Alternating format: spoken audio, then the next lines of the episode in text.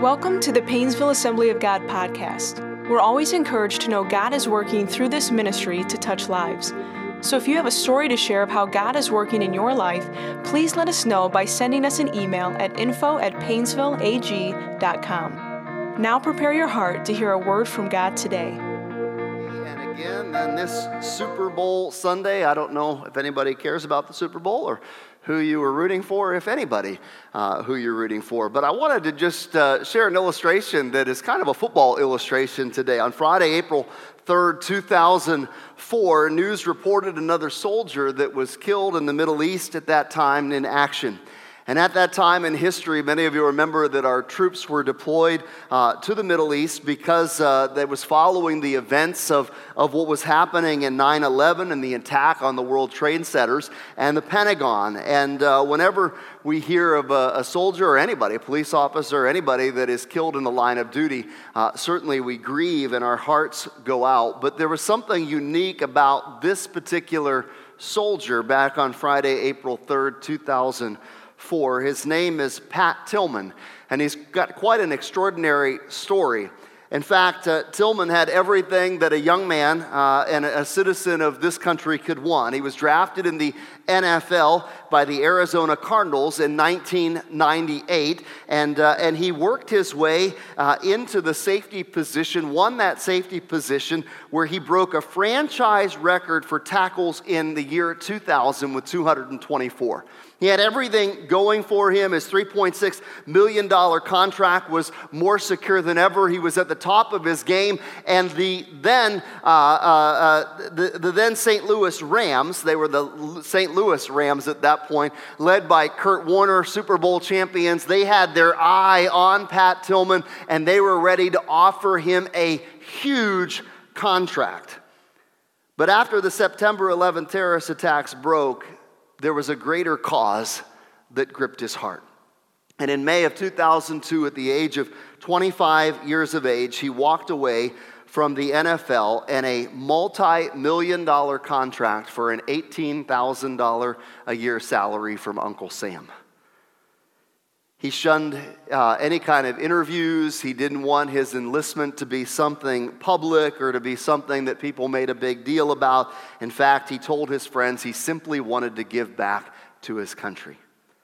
Two years later, Tillman was killed in action about twenty-five miles from a U S military base in Khost, Afghanistan.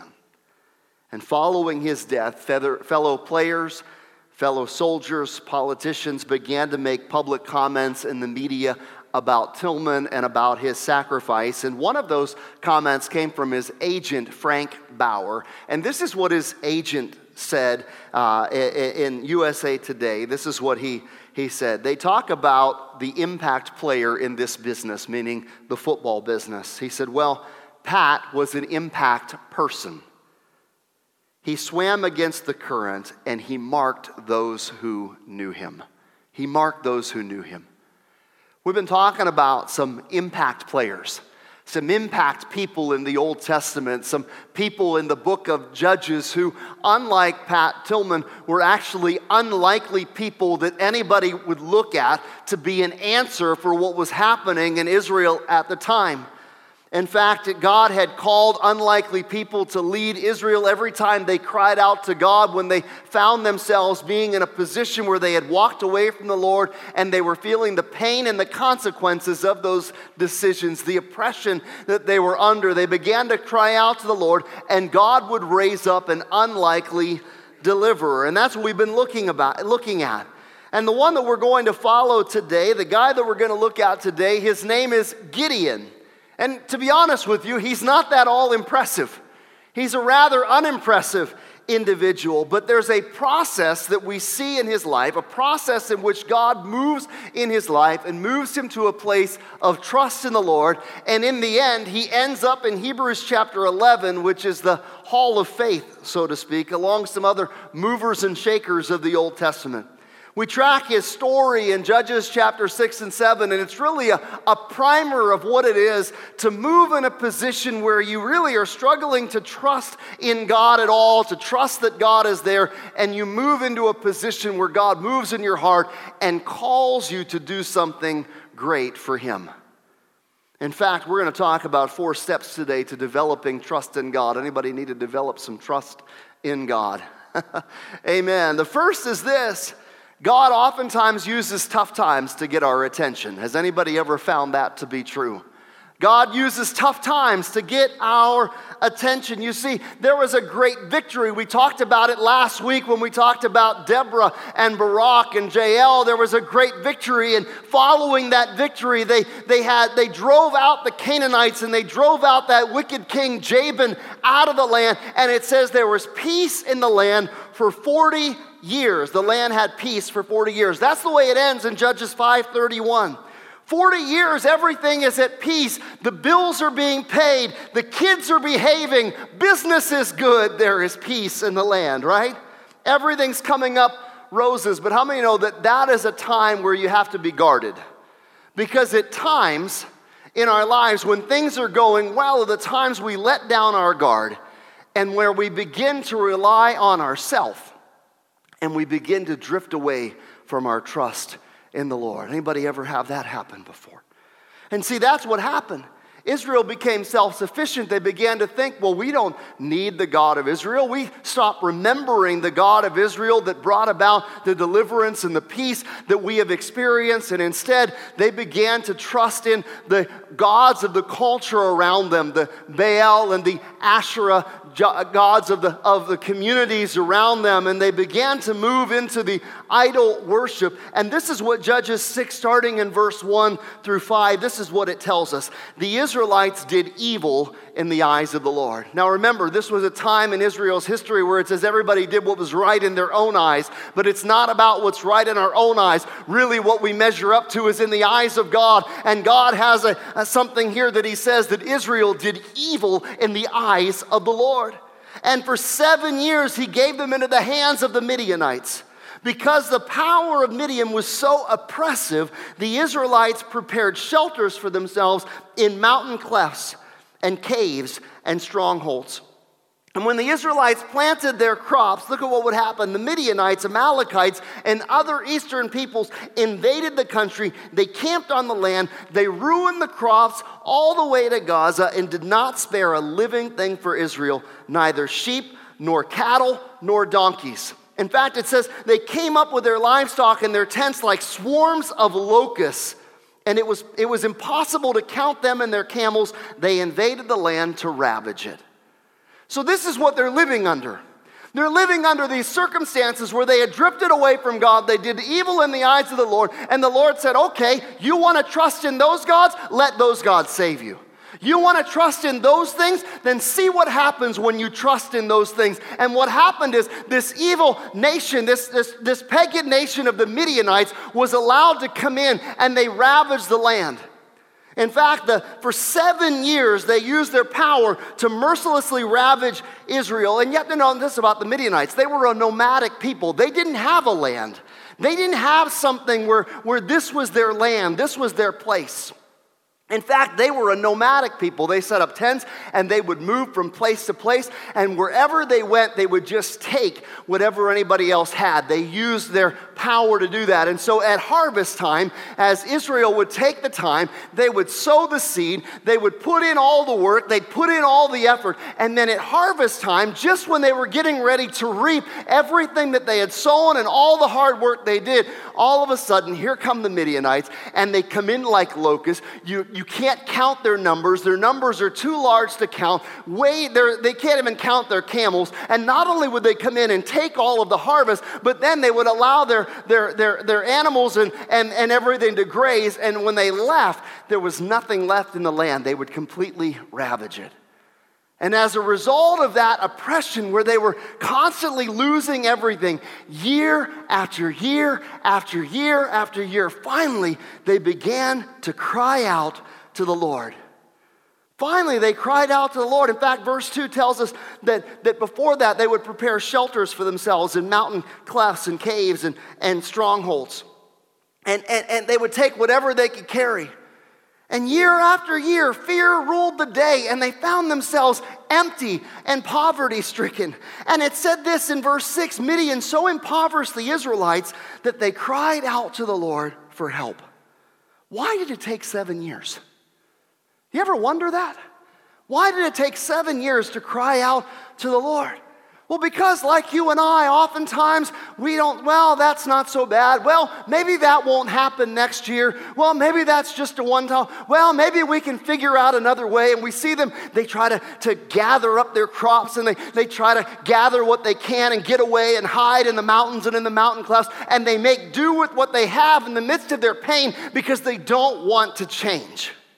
They don't want to acknowledge God and change, and so they begin to find ways to live in the midst of the pain. And friends, I'm going to tell you today that if you're in the midst of pain, if you're in the midst of trial, if you're in the midst of difficulty, it just might be that God is trying to get your attention. It just might be that God is saying, what are you trusting in that is not me, that continues to ravage your life and leave you empty and leave you in pain?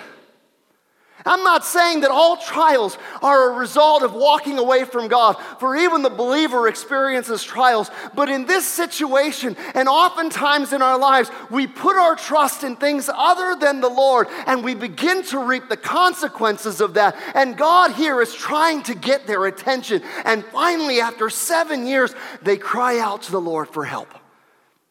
Now, they've done this. We've seen this in this cycle over and over again. But this time, rather than immediately raising up a deliverer, here's how God responds. Judges six, starting in verse seven. When the Israelites cried out to the Lord because of Midian, he sent them a prophet who said, this is what the Lord, the God of Israel, says.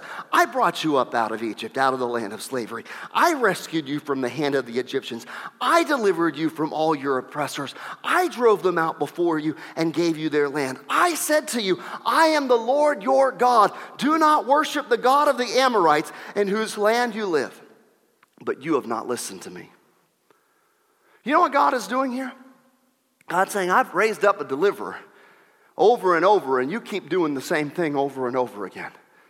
So here's what I'm going to do. I'm going to remind you of who I am. I'm going to remind you of who I am. I'm going to remind you of my power. I'm going to remind you that it was I who brought you out. I'm going to let you know who I am, and, and I'm trying to get your attention. I'm trying to let you know I am still with you. But friends, you've got to turn back to me. You're crying out to me, but it's more than just crying out. You've got to turn to me. You've got to change the object of your worship. You've got to change the object of your trust that you've been putting in these other things and put it back on me. I'm calling to you. God demonstrated his power to set them free, and oftentimes God will allow us to go through the difficult circumstances so that we can bear the fruit. We can see what happens and bear the fruit of what comes when we trust something other than God. In fact, we have the freedom to choose, and God puts that choice. He says, you can choose me or you can choose the God of the Amorites. This is what happens when you choose the God of the Amorites. But if you choose me, I am your strength and I'm your deliverer. Friends, you got to understand, every choice bears out consequences. Every seed that we sow uh, will, will produce a harvest that we will reap. Galatians chapter six talks about that. It's not just the good things that we sow. We are sowing seed, and whatever seed you sow, you have to understand that there is a principle in the Bible, the principle of sowing and reaping. And when you sow into your sinful nature, from that nature you will reap. In fact, one verse in Scripture says, you sow the wind, you reap the whirlwind. The harvest is always greater. You sow one seed, but you get a multiple harvest out of that seed. Friends, what seeds are we sowing? As difficult as it is to accept, God is not done with Israel. He's using this trial to get their attention and to discipline them, because God disciplines those he loves, who he's not. I'm not done with you. In fact, Proverbs three, eleven, and twelve, my son, do not despise the Lord's discipline. Do not resent his rebuke, for the Lord disciplines those he loves as a father delights, as the father, the son he delights in. Friends, here's the point. God, tough times come, but instead of looking at them as God is punishing me, let's begin to see them as the grace of God in our lives. Let's see them as the grace of God in our lives. It's at this point, friends, that, that God loves you too much to leave you the way you are. God loved Israel too much to let them trust in the gods of the Amorites and the nation that they lived. He understood what that meant. He understood the pain, and he said, you know what? I love you too much to leave you in that way. I'm trying to get your attention. God has designed troubles, and they are always for our good. C S Lewis said, God whispers in our pleasures, speaks in our conscience, but shouts in our pain. Shouts in our pain. And so it's in the midst of the pain, in the midst of the trial, that Israel begins to cry out to the Lord. And it's here that God begins to, to, to visit a very unlikely deliverer by the name of Gideon. And it's here that we also learn this, the second step. God sees more in you than you do in yourself. God sees more in you than you do. I want you to know that. God sees more in you than you do. That's the wonderful thing about God. Even though Israel was slow to returning to him, even though we're going to see that Gideon is going to be a little bit slow to seeing, God sees more in Gideon than Gideon sees in himself. In fact, Judges chapter six and verse eleven, the angel of the Lord came and sat down under the oak of Ophrah the, that belonged to Joash the Abiezrite, where he, where his son Gideon was threshing wheat in a winepress to keep it from the Midianites. When the angel of the Lord appeared to him, to Gideon, he said, "The Lord is with you, mighty warrior." I just find this to be funny. And you, you might not pick up on it because you, you, maybe we're not a, a wheat threshing people here. Maybe we, I don't know, how many have ever threshed wheat before? Anybody ever threshed wheat before? If you've ever threshed wheat before, you know that when you thresh wheat, what you do is you take it out, usually on a flat stone area, out in the middle where the wind can come, so that as you begin to beat it and as you begin to throw it into the air, the wind comes by and blows away the chaff. But that's not where we find Gideon. In fact, where the angel shows up and finds Gideon, Gideon is threshing wheat, not out in the open like he should, that would be an easy place. Instead, he is in a wine press. He's in a wine press. The wine press is a carved out stone in which you'd put the grapes, and usually you'd call the maidens together. It'd be a celebration at harvest time, and they would get in and they would take off their shoes, their sandals, they would have their bare feet, and they'd literally begin to dance inside the, the wine press, and it would press down the grapes so that it could begin to squeeze it out to be able to make the grape juice and the wine. But Gideon here, after seven years of oppression, comes up with his own idea of how to make it work and how to keep the harvest, and he makes it, and it's much more difficult for him as he's trying to, to thresh this wheat in a wine press because he's fearful of the Midianites. And here, in the midst of the fearfulness, God shows up and makes no sense. The Lord is with you, and he calls Gideon mighty warrior. Gideon is threshing wheat in a wine press.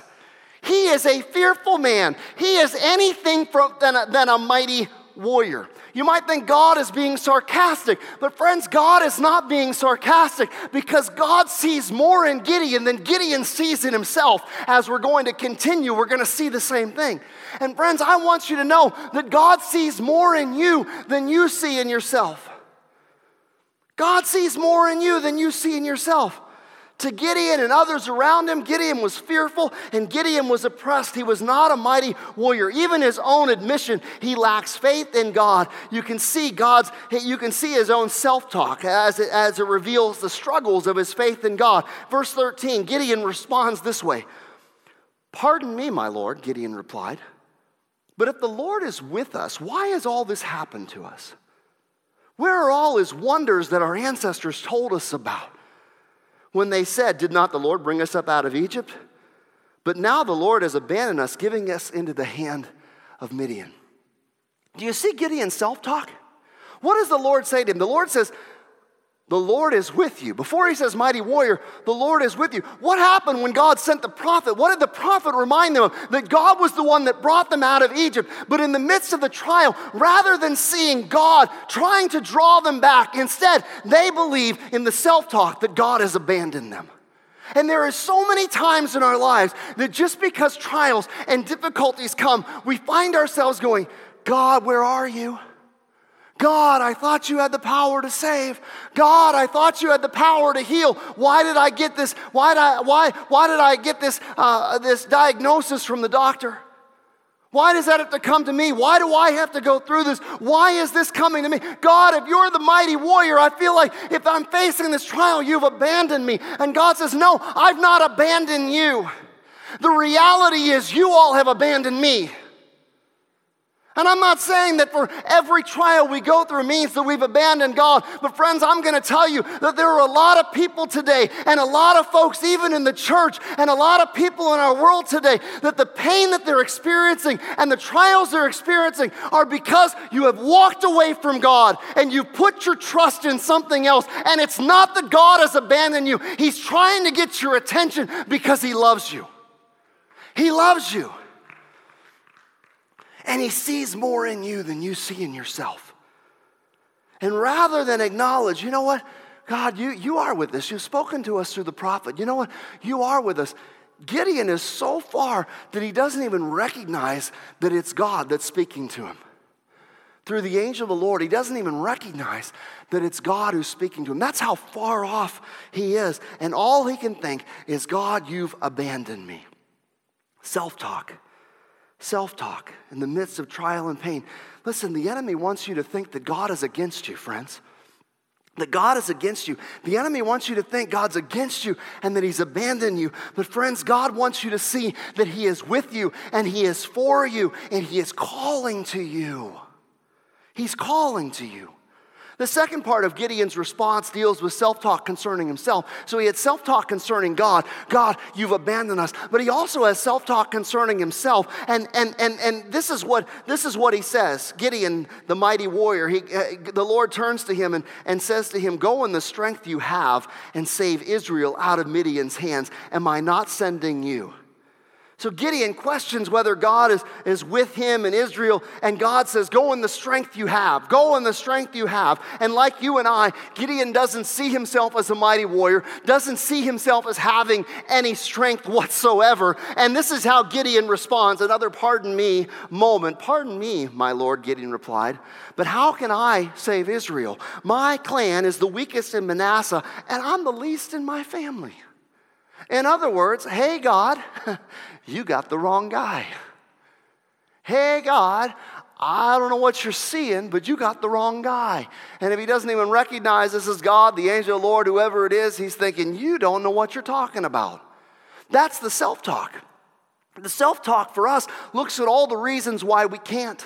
Looks for all the reasons, looks at us, and, and we look at ourselves and we say, well, I can't do that. I don't have this talent. I don't have this strength. I don't have this personality. I don't have this educational training. I don't know enough. I'm not good enough. I, I, I don't come from a, a good enough family. I'm not rich enough. I don't have enough money. I don't have enough position or power. I, I don't, I'm not enough. And God says, no, you know what? It's not about what you see in you that you're not enough, but it's the Lord. Lord is with you, and when I'm with you, I see more in you than you see in yourself, mighty warrior. We struggle so many times to believe that God could call something, somebody like us, and Gideon couldn't see it himself, but God saw it in him. You know, we see this pattern throughout the Bible, don't we? You have this guy by the name of Abram, and God looks at him and says, you're going to be the father of a multitude. Your name is Abraham. Before he ever had a son, before Isaac was ever born, before there was ever somebody, God looked at him and said, you're going to be the father of a multitude. And Abraham said, who, me? I don't, me? I don't, I don't even have a child. I don't even have an heir. He looked at Abraham's wife, Sarai, princess, and he says, no, you're going to be Sarah, mother of nations. While she was barren, while she was barren, because God says it's not what you see right now, but it's what I'm going to do in you if you will trust in me. It's not about what you have. Right now you look and you go, but this is where I'm at. I don't have this. And God says it's not about what you don't have. It's not about what you think your weaknesses are and what you what you don't have, but it's about what I see in you, because I see way more in you than you see in yourself. Hey, Simon, you're not Simon anymore. You're Peter. Rock. You're not Simon anymore. You're Peter. But Peter acted more like Simon before the Holy Spirit came into his life, didn't he? He acted more like a Simon than he did Peter. But God saw more in him than he saw in himself. And friends, that's what I want you to get today. God sees more in you than you see in yourself. And Christ wants to transform you from the inside out because he is calling you today. He's calling you today. Thirdly, God gives us peace if we give him the opportunity. Part of trusting God is to learn to, to transfer our peace onto him. Gideon was fearful. Gideon was, was feeling as if he wasn't enough, his clan wasn't enough, his family wasn't enough, he wasn't enough. He was feeling oppressed. The Lord has abandoned us. Gideon lacked peace in his life. And now the angel of the Lord shows up and they have this exchange, and Gideon is still a little bit unsure, but he's going to give the opportunity here. He's going to give the Lord an opportunity here to be able to give him a peace inside and a confidence so that he knows. Check out what, what happens here at this point in, in the story. Judges six, seventeen, and eighteen. Gideon replied, "If I have now found favor in your eyes, give me a sign that it is you who is really talking to me. Please do not go away until I come back and bring my offering and set it before you." So here's what Gideon knows. Whether he's serving another god or whether he's serving Jehovah, what Gideon knows when it comes to, to serving is you've got to offer a sacrifice. You've got to offer something. Because in that day and age, in order to be able to, to know that the God who you were serving was pleased with you, he had to receive your offering. We see it with Elijah and the prophets of Baal as they give offerings to see which one is going to be consumed by fire. And the one that is consumed by fire is the one whose God is the Lord, the one who has accepted and received the offering that says, "You're acceptable." So this is what Gideon knows. This is what he does. So he says, "You wait right here. I want to test this. So I'm going to give you an offering. I'm going to make you a meal, and I'm going to give you an offering if you will consume it, because I'm trying to find out if this is real or not."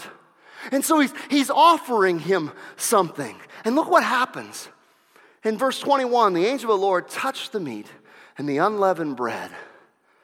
The meat and the unleavened bread.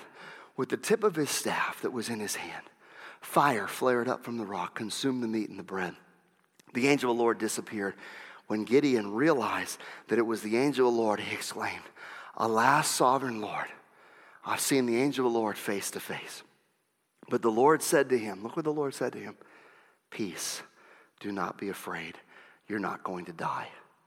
So Gideon built an altar to the Lord there and called it, "The Lord is Peace." And to this day it stands in Ophrah of the Abiezrites.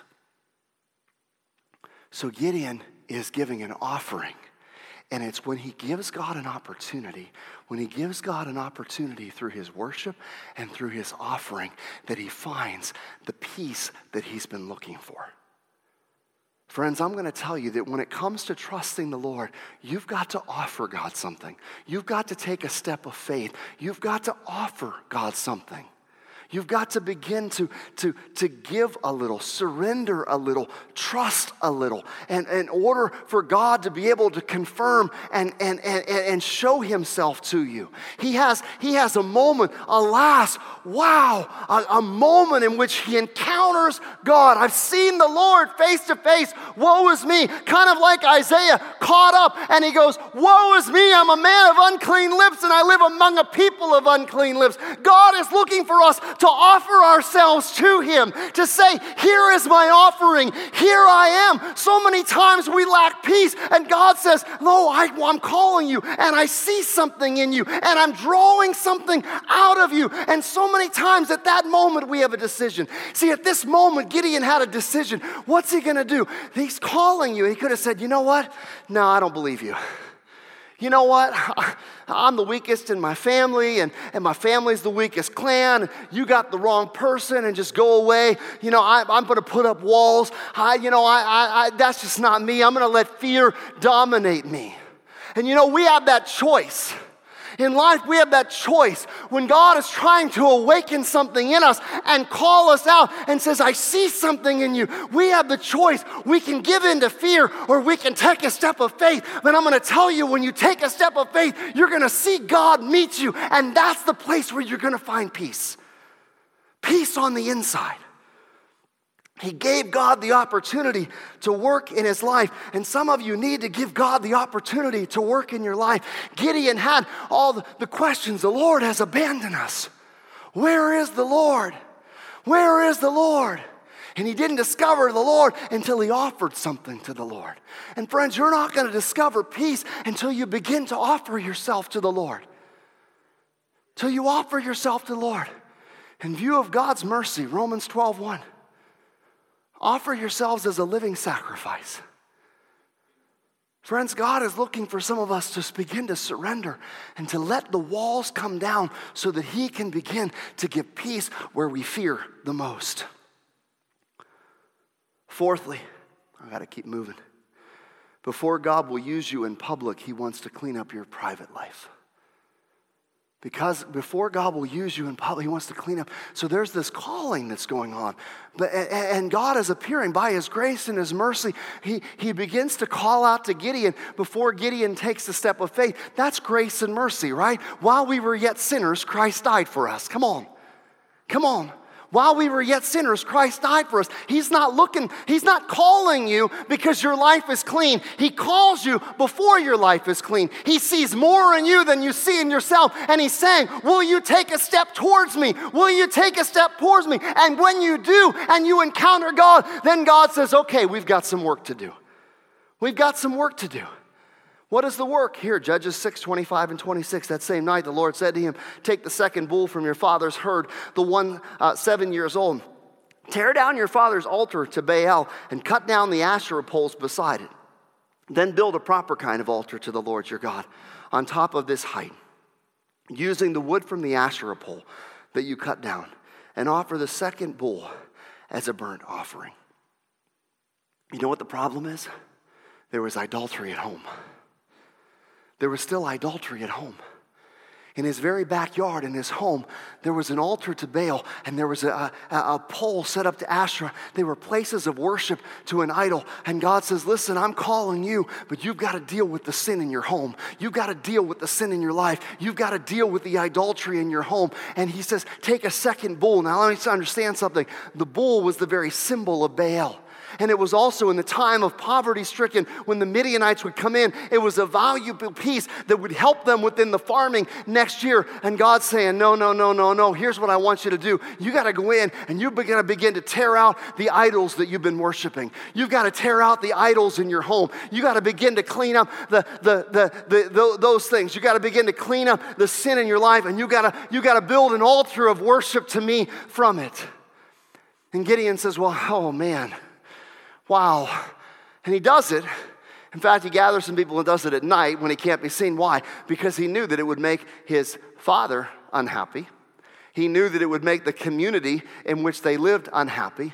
Because when you begin to deal with the idols in your life, it doesn't mean that your family and your friends and your community are going to understand it or going to like it. You begin to touch something. Friends, coming to God is going to cost you something. But Gideon could do it because he had an encounter with the Lord and he had a peace with, within. And this guy who was fearful and and, and stomping grapes or, or, or I mean, threshing wheat in a wine press, all of a sudden has a little bit of courage now because of the peace of God. And he goes and he begins to deal with the problems in his own heart. He begins to deal with the problems in his own home. Friends, it's costly to serve the Lord.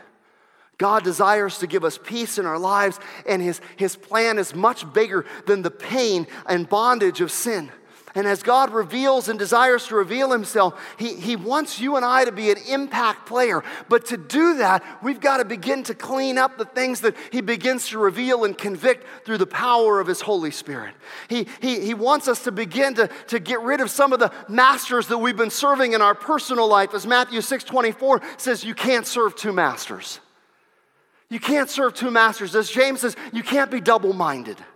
There are some things that have to go if you're going to serve the Lord. Why? Because there is, there is a peace that is for a moment when you encounter God, but the true and lasting peace that Gideon needed couldn't come until the idols were torn down, couldn't come until the sin was dealt with.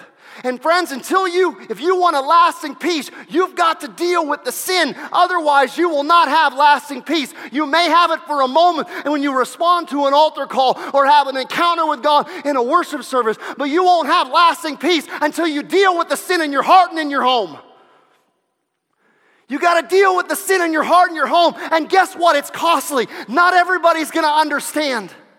It's costly. But it's the only way to walk in lasting peace. And Gideon was fearful, and the scriptures tell us that he did it at night, but he obeyed the Lord. And because he obeyed the Lord, look at what Judges six thirty-two says. So because Gideon broke down Baal's altar, they gave him the name Jerubbaal that day. Let Baal contend with him. So what happened is people get upset, and his father comes out and actually comes to his defense and says, you know, if, if Baal so is Baal such a real god, if Baal such a, let him deal with Gideon. You don't deal with it, let him deal with it. Because he's not real. He's not, there's no power. Gideon was no longer contending with God. Now he was contending against the enemy. And that happens when we are transformed by God. Our contentions are no longer with God. Why have you abandoned us? Where are you? Why can't you be there? Instead, we begin to recognize the real enemy of our souls, and we begin to contend with the real enemy. Some of you are fighting the wrong battle. You continue to fight with God because you're not living the way you're supposed to live. And God is saying, why are you contending with me? Get your heart right with me, and I'll show you the real enemy that you contend with. I'll show you the real enemy that steals your peace, and the real enemy that is causing your pain, and the real enemy that continues to hold you captive. I'm going to show you the real enemy, but you've got to begin to stop contending with me and start releasing, start surrendering to me. Some of you need to stop contending with God and start surrendering to him. Because then it's there that God's going to reveal the real enemy. The enemy of our soul. And it's only here that we begin to see that Gideon's fight has just begun. And we're going to take a look at that next week. So allow me to close this message and move us into a time of communion with these questions. And the worship team, if you can come. God uses tough times to get our attention. Let me ask you something. Is he trying to get your attention today? Is God trying to get your attention today? Friends, God always sees more in you than you see in yourself. Friends, do you need to begin to see yourself as God sees you? What's the self-talk that you need to say, you know, I got to end this self-talk. I got to stop the self-talk that is so destructive. Friends, God gives you peace if you give him the opportunity. Friends, do you need to take a step of faith in your worship and give God an opportunity to give peace to you? Give God an opportunity to reveal himself to you. And lastly, private faithfulness is a prerequisite to public usefulness. So friends, is there something inside your heart, something inside your home, something that should not be there? That the Holy Spirit is convicting you and saying, you know what? You need to take a radical step of obedience. You need to get rid of that. You need to get rid of that. You need to repent of that. You need to repent of that. You, you need to begin to let that go. You need to allow me to begin to forgive you today. Friends, God is calling some of you out of darkness and out of despair and out of addiction and out of oppression and out of fear. So let's respond to the Lord today. Let's bow our heads today. Let's bow our heads as we respond to the Lord. If you're here today and you say, you know what, I need to respond to Jesus today. I need to respond to the Lord today. I need to give my life to him. I need to ask him for his forgiveness and his grace in my life. I, I've been walking with the Lord. I haven't received his salvation and his grace, and today, I, I want to repent, and today I want to give my life to Christ. Whether you're watching online or you're here, will you just respond? If you're in here, will you just slip up your hand? If you're online, will you just let us know in the comments or email us, info at Painesville A G dot com? Come on, anybody, I need to give my life to Christ today. I need to surrender my life to the Lord today. Secondly, maybe you're here, and, and you say, you know, today I need to take a step towards God. Or you know what, there's something in my life that that that I need to get right with the Lord. I'm going to pray in just a few moments. And if that's you, will you just begin to confess that to the Lord? Will you respond to Jesus today and what he wants to do in your life. Father, we thank you today for your grace and your mercy. We thank you that you see more in us than we see in ourselves. We thank you that your word says you never leave us nor forsake us. Father, you have not abandoned us. But Father, today we turn back to you. Father, today we take a step towards you, surrendering our lives and saying, Lord, we need your peace in our heart. Father, we come to you today, and those things that you've convicted us of, Lord, we just pray that you'll give us the courage We give us the courage to repent of those things, to do away with those things, to tear down those things, whatever it is that is in our lives that because we have served it has stolen our peace. Father, today we come to you and we surrender that back to you as an offering. We say, Lord, I just, I, I put this before you and I ask for your forgiveness and your grace and your mercy and your strength. And Jesus, I say yes to you today. Teach me, Lord, to trust you. Teach me, Lord, to trust you. In Jesus' name, amen. Thanks for listening to today's podcast. We pray that you are encouraged and strengthened by God's Word. For more information about Painesville Assembly of God, please visit Painesville A G dot com.